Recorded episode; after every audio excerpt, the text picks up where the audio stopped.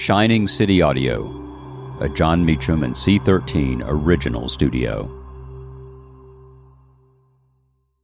Hiring for your small business? If you're not looking for professionals on LinkedIn, you're looking in the wrong place. That's like looking for your car keys in a fish tank.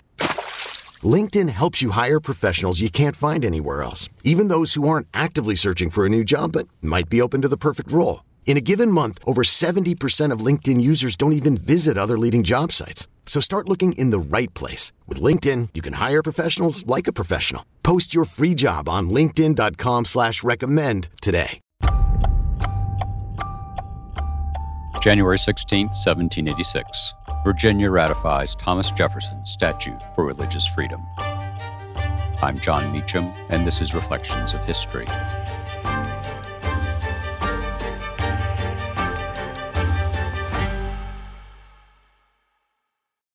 Is your child struggling with a specific subject or need help with homework? Are they asking questions that you're not sure you can fully answer? IXL Learning is an online learning program for kids. It covers math, language arts, science, and social studies. IXL is designed. This program will improve your kids' grades. Studies done in almost every state in the country. The kids who had IXL are consistently doing better. Powered by advanced algorithms, IXL gives the right help to each kid no matter the age or personality. And it doesn't have to eat up all your time. One subscription gets you everything for all the kids in your home, pre K to 12th grade. So don't miss out. One in four students in the U.S. are learning with IXL. IXL is used in 95 of the top 100 school districts in the U.S. Make an impact on your child's learning. Get IXL now. And listeners can get an exclusive 20% off IXL membership when they sign up today at IXL.com/audio. Visit IXL.com/audio to get the most effective learning program out there at the best price.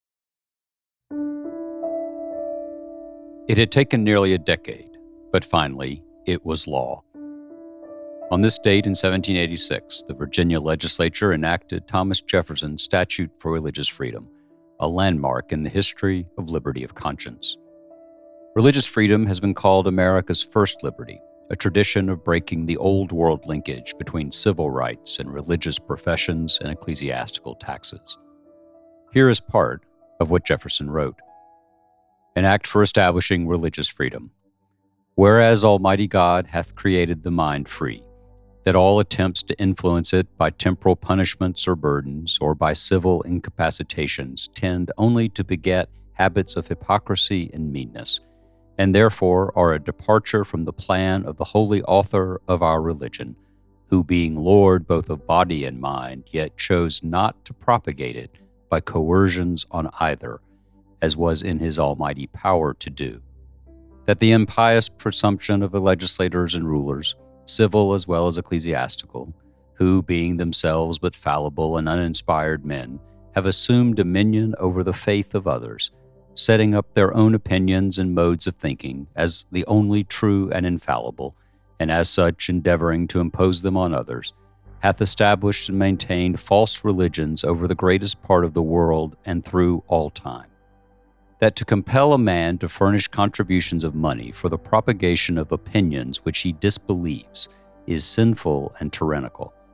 That even the forcing of him to support this or that teacher of his own religious persuasion is depriving him of the comfortable liberty of giving his contributions to the particular pastor whose morals he would make his pattern and whose powers he feels most persuasive to righteousness, and is withdrawing from the ministry those temporary rewards which, proceeding from an approbation of their personal conduct, are an additional incitement to earnest and unremitting labors for the instruction of mankind. That our civil rights have no dependence on our religious opinions any more than our opinions in physics or geometry. And finally, that truth is great and will prevail if left to herself, that she is the proper and sufficient antagonist to error, and has nothing to fear from the conflict unless by human interposition, disarmed of her natural weapons, free argument and debate, error ceasing to be dangerous when it is permitted to contradict them. Be it enacted by General Assembly that no man shall be compelled to frequent or support any religious worship, place, or ministry whatsoever, nor shall he be enforced, restrained, molested, or burdened in his body or goods nor shall he otherwise suffer on account of his religious opinions or belief, but that all men shall be free to profess and by argument to maintain their opinions in matters of religion, and that the same shall in no wise diminish, enlarge, or affect their civil capacities. So wrote Thomas Jefferson. He believed the act so important that, as many of you know, he included it on his tombstone, along with the Declaration of Independence and the founding of the University of Virginia. Thank you for listening to Reflections of History, a creation of Shining City Audio, a C13 Originals and Jon Meacham studio.